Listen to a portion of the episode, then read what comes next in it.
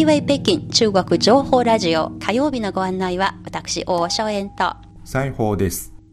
ここからは新型コロナとの戦いでつながれた中日の絆です。今年1月末に武漢市で新型コロナウイルスの流行が報告されました。その後3月以降には世界規模の感染拡大が続き、社会や経済の発展に影を落とし、人々の生活にも大きな影響を及ぼしています。こうしたことが背景で感染予防に効果的とされるマスクが今人々の思いやりを国境を越えて伝えるメッセンジャーになっています。ここからは先週に引き続きマスクがテーマです。まずは日本から届いた素敵なエッセイを紹介し、その後はその執筆者の声をお届けします。このエッセイの作者は日本の中国語会議通訳の草分けで1955年から中国語通訳として両国の民間交流に数多く携わってこられた神崎民子さんです。神崎さんは1935年東京都の生まれです。幼年期に家族と共に中国に渡り、1953年に帰国しました。都立大学附属高校を卒業した後、北京人民合法社銀行勤務などを経てフリーの通訳者になられました。現在も NHK、BS の放送通訳として現役で活躍されています。以前、北京放送のスタジオにもお越しいただいたことがあります。今回のエッセイは、新潟県三条市で編纂発行されている純文学の同人誌、越後文学に神崎さんが寄せた特別寄稿です。越後文学編集長の梅田純子さんの許可をいただいて番組で紹介いたします。越後文学は1940年に創刊され、日本の同人誌として最も長い80年の歴史を持っています。現在は年4回発行されており、2019年には新潟出版文化賞を受賞しています。それではまずは神崎民子さんのエッセイ、天国からのプレゼント、マスクを私、大正円の朗読でお聞きください。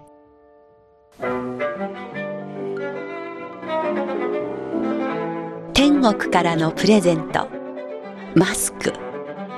神崎民子熱い鍋の上のアリ。中国ではいても立ってもいられない状態を例えてこう言う。今年の1月半ば私はまるでこのアリになってしまった。にわかに中国の武漢が騒がしくなってきたからだ。私は職業柄ネットでその時々の世の動きを調べているのだが、とある中国語のニュースに釘付けになってしまった。それは武漢のおよそ20余りの病院が発信した救助を求める緊急救援の知らせであった。その発信元は武漢同済病院、共和病院、武漢大学人民病院、児童病院など多くの有名な病院。そしていずれも新型肺炎防止のための寄贈のお願いとして、おしなべて外科用マスク、防護服、ゴーグルといった医療用物資のリストが記され、まるで医療現場の崩壊とも言えるような悲痛な声が響いてくるようだった。さらに、どれも緊急性を示す自習や愛心、温かいご支援を願うという文字で綴られていた。このコロナウイルス感染による肺炎はますます拡大し、やがて1月23日武漢市は閉鎖され、やがて人口約1100万の都市が外部との接触を断たれた。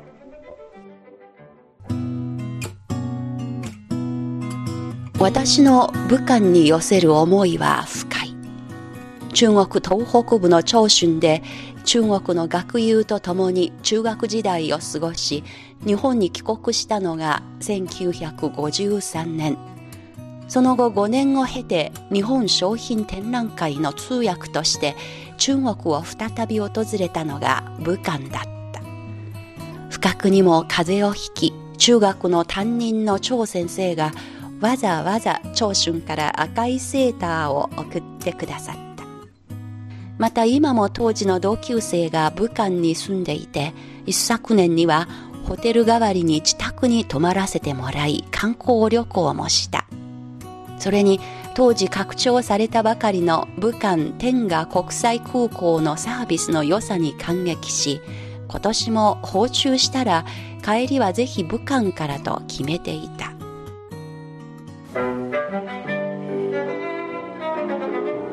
武漢閉鎖の知らせを聞いて私は何かしなければと焦った。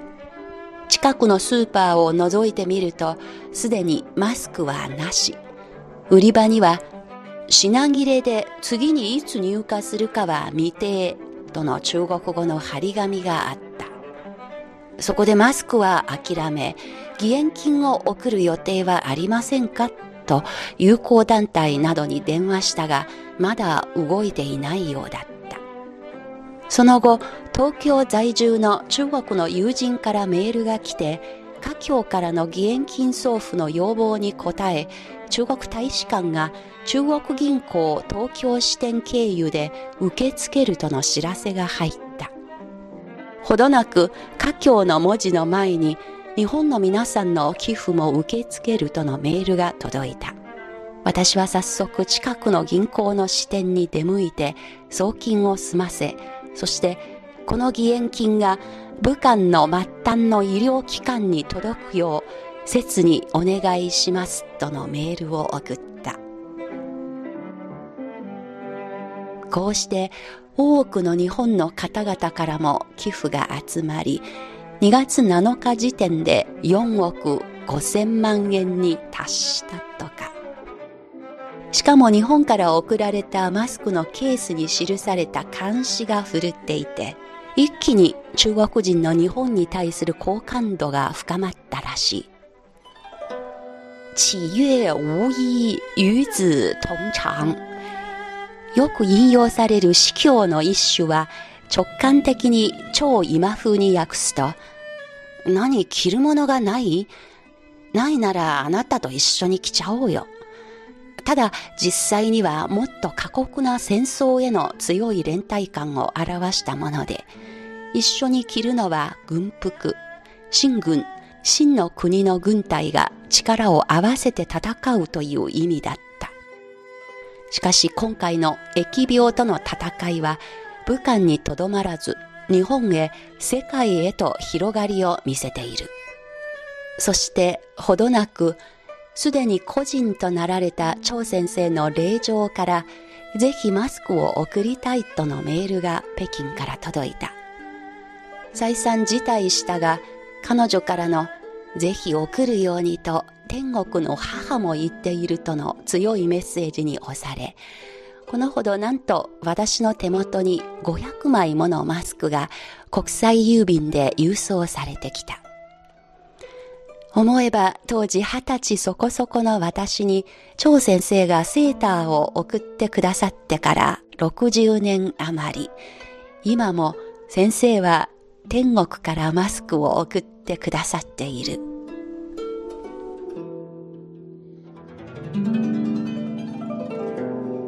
その後も中国の友人たちから続々と友情のマスクが届き、その数3000枚余り。そしてパンダに劣らぬ友好の施設として姿なき敵から私たちを守ってくれている。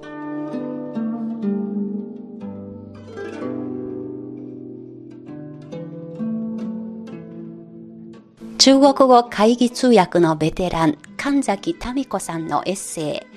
天国からのプレゼント、マスクをお聞きいただきました。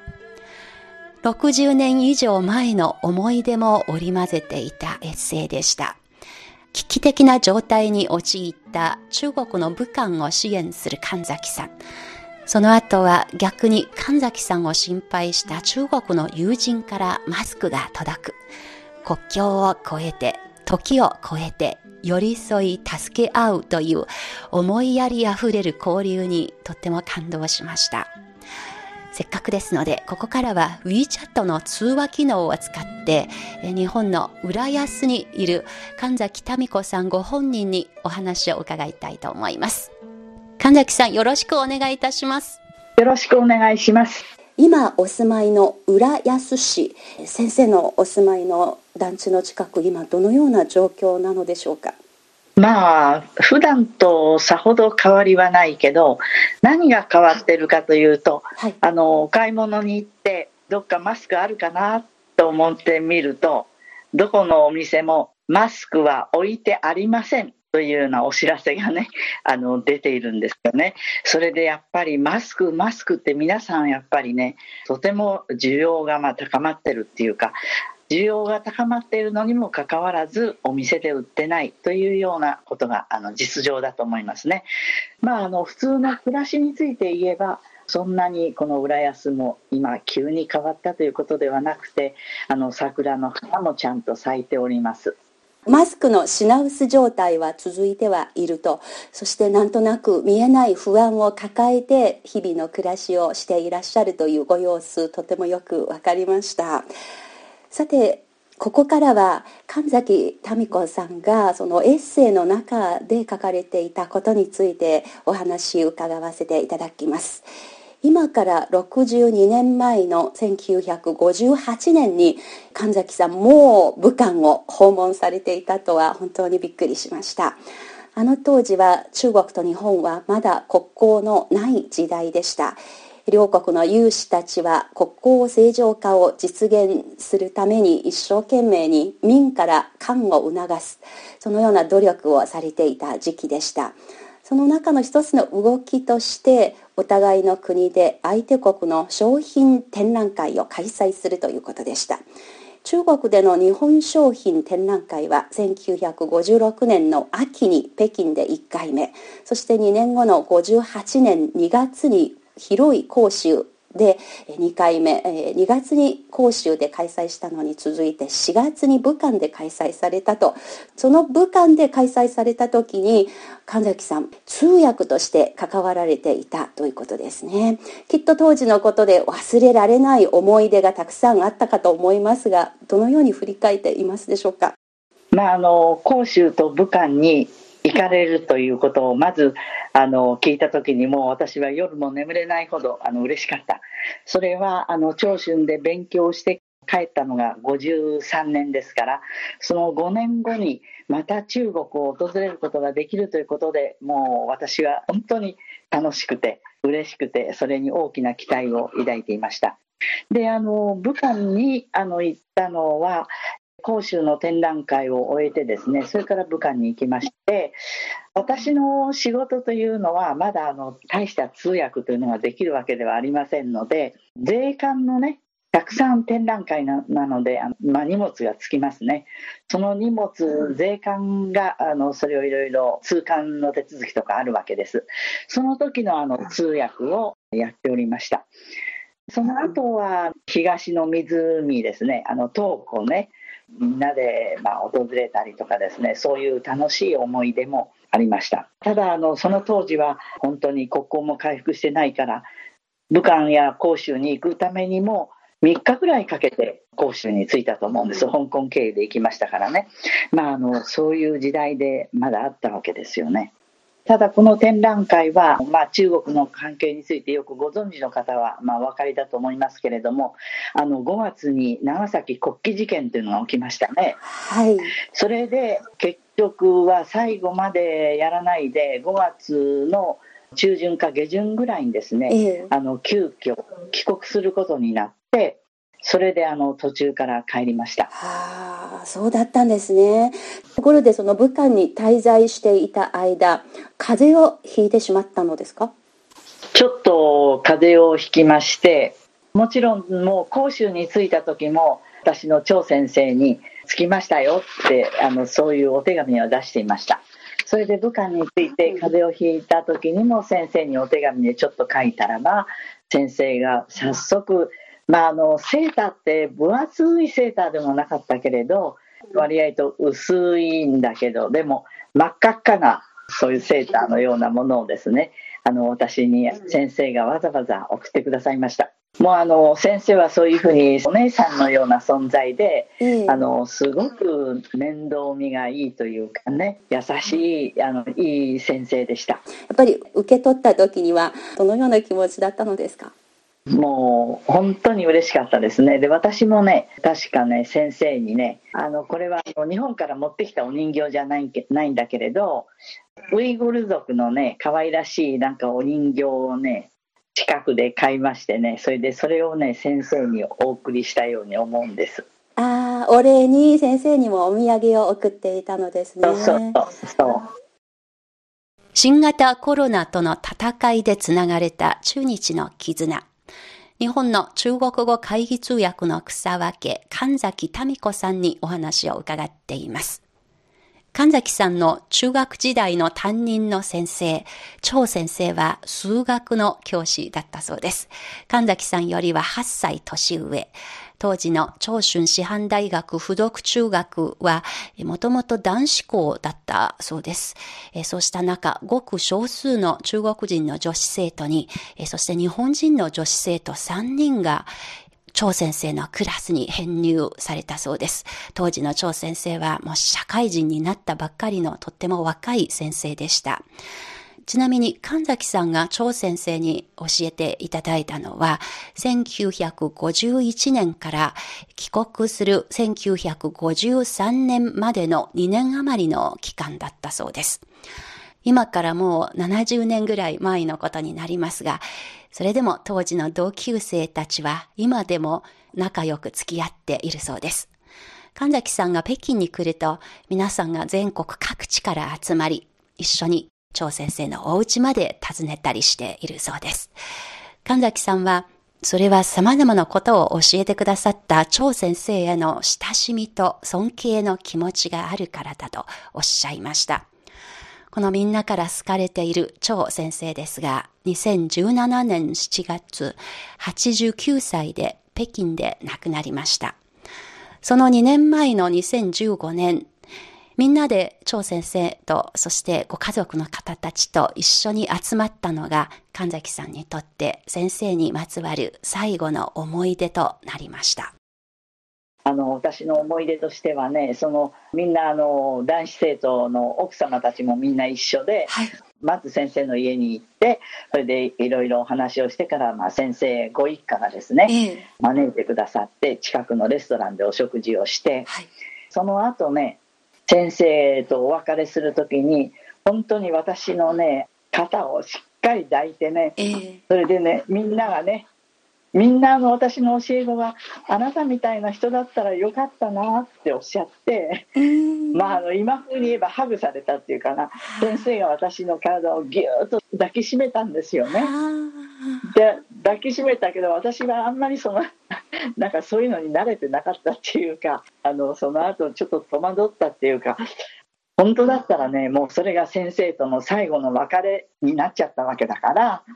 もっとありがとうございましたとか、なんかいろいろなことお世話になりましたとか、なんか言えばよかったんだけど、私何も言わないで、それがあの最後のお別れになっちゃったんです。先生が亡くなられましたけれども、そのご家族の方、お嬢さんをはじめ、ご家族の方とのつながり、現在も続いて、そして天国からのプレゼントとして、今年もマスクが送られてきましたというエッセイを読ませていただきます。大変感動しました。やっぱり月日を乗り越えたそういう深い絆をそこからしっかり感じ取ることができたところに大変心が打たれました。今ね、マスクについて言いますと、先生のお嬢さんがそうやってあの送ってくださった。それからその他の方々からもたくさんマスクが届いてね、今私の家のね、あの8畳の方の畳の上には中国から届いたねマスクマスクの袋でいっぱいです。そうですね。多分トータル3500枚ぐらいかな。それでね今あの私としてはあの特に今お世話になった、まあ、あの自分の職場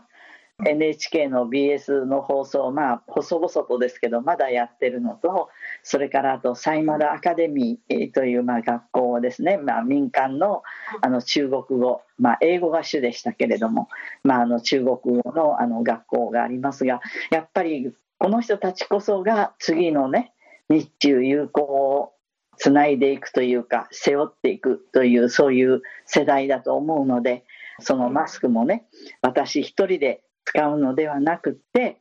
もう皆さんに大いに使っていただいて、友情が含まれたこのマスク、そして海を渡ってきたこのマスクをね、皆さんに実感していただきたい、体感していただきたいというふうに思っています。新型コロナウイルスとの戦いがまだ続いています。今、神崎さんがあの思っていらっしゃることを聞かせてください。そうですね。私、本当に初めに1月の中頃に中国の武漢の各病院から発せられていたああいうもう何が足りない何が足りないっていうそういう病院の方の先生方の声というのを聞いた時になんか胸が締め付けられるような思いがしたんですけれどもそれでこれはもう大変なことになるなというふうに自分で感じました。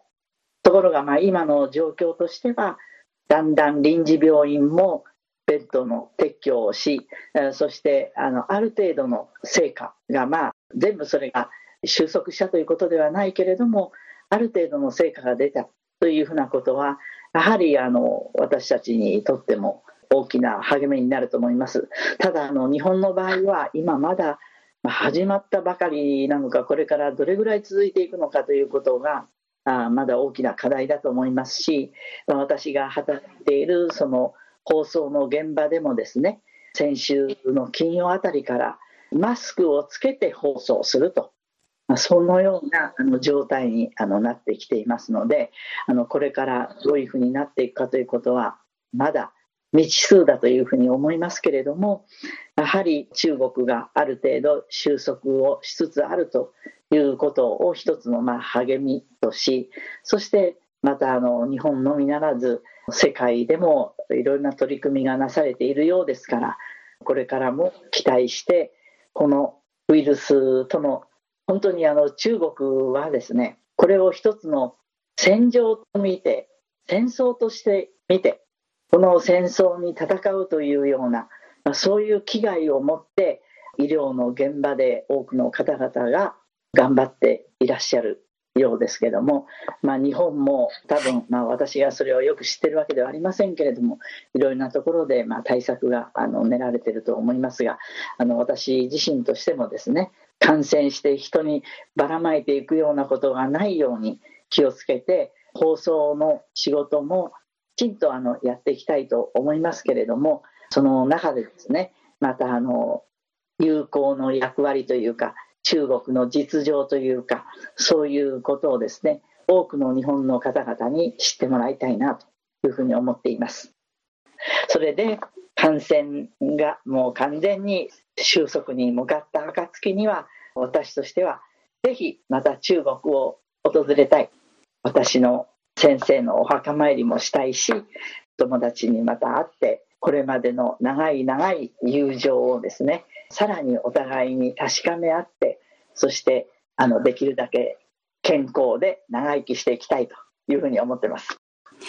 ありがとうございます。武漢の新型コロナウイルスとの戦いにもちろん武漢の市民の皆さんまた中国各地から武漢市の医療従事者の皆さんも含めてですが日本からたくさんの支援そして世界からのたくさんの支援もあります。その日本からの支援の中に神崎民子さんからのこの応援の気持ちもしっかり入っている。そのことも含めて皆さんの応援のおかげで今日のような成果があると私は思っています。本当にいつも中国のことを心にかけて気にかけてくださりありがとうございます。そして素敵なお話の数々どうもありがとうございました。あの私が中国に何かしたいというのはね、あの全て恩返しです。私が中国であの一生懸命勉強をするように仕向けてくださった先生それからまたお友達その方たちがいらしたからこそあの今の私まだ中国語を続けたいという気持ちをね抱かせてくれたあのその人たちへの深い感謝その感謝の気持ちの表れというふうに思います。本当にあの私が言うべきことはどうもこれまで本当にありがとうございました。これからも自分の余生をねあのそのために尽くしたいというふうに思っています。